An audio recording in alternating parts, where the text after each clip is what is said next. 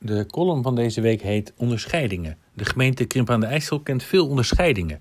Niet de medailles die de koning toekent, de koninklijke onderscheidingen. En er zijn ook heel veel soorten van, net als voor onderscheidingen voor militaire medailles.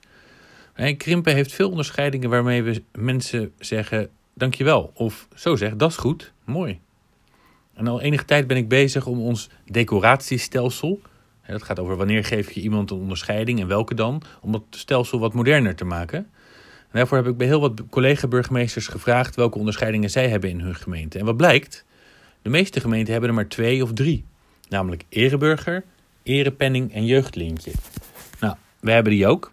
Hè, ereburger en dan hebben we de erepenning, dat is de Van Waningpenning. En nu ook sinds kort het jongere lintje.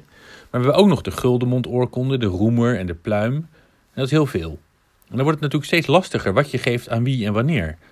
Het Krimpense ereburgerschap is tot nu toe alleen maar aan gemeentebestuurders gegeven, burgemeesters en wethouders. Ja, vraag me af of dat nog wel van deze tijd is. De erepenning die is bedoeld voor mensen die langdurig maatschappelijk actief zijn, maar ja, daar is de koninklijke onderscheiding ook voor. Kortom, het is niet eenvoudig om het allemaal aan te passen. En bovendien wil ik en willen we heel graag een openbare plek waar je al die namen van al die ontvangers kunt zien. Want ja, die mensen zijn wel inspirerend bezig voor krimpen. En moet het dan digitaal of aan een muur? Nou, daar wordt ook aan gewerkt. Dank u wel.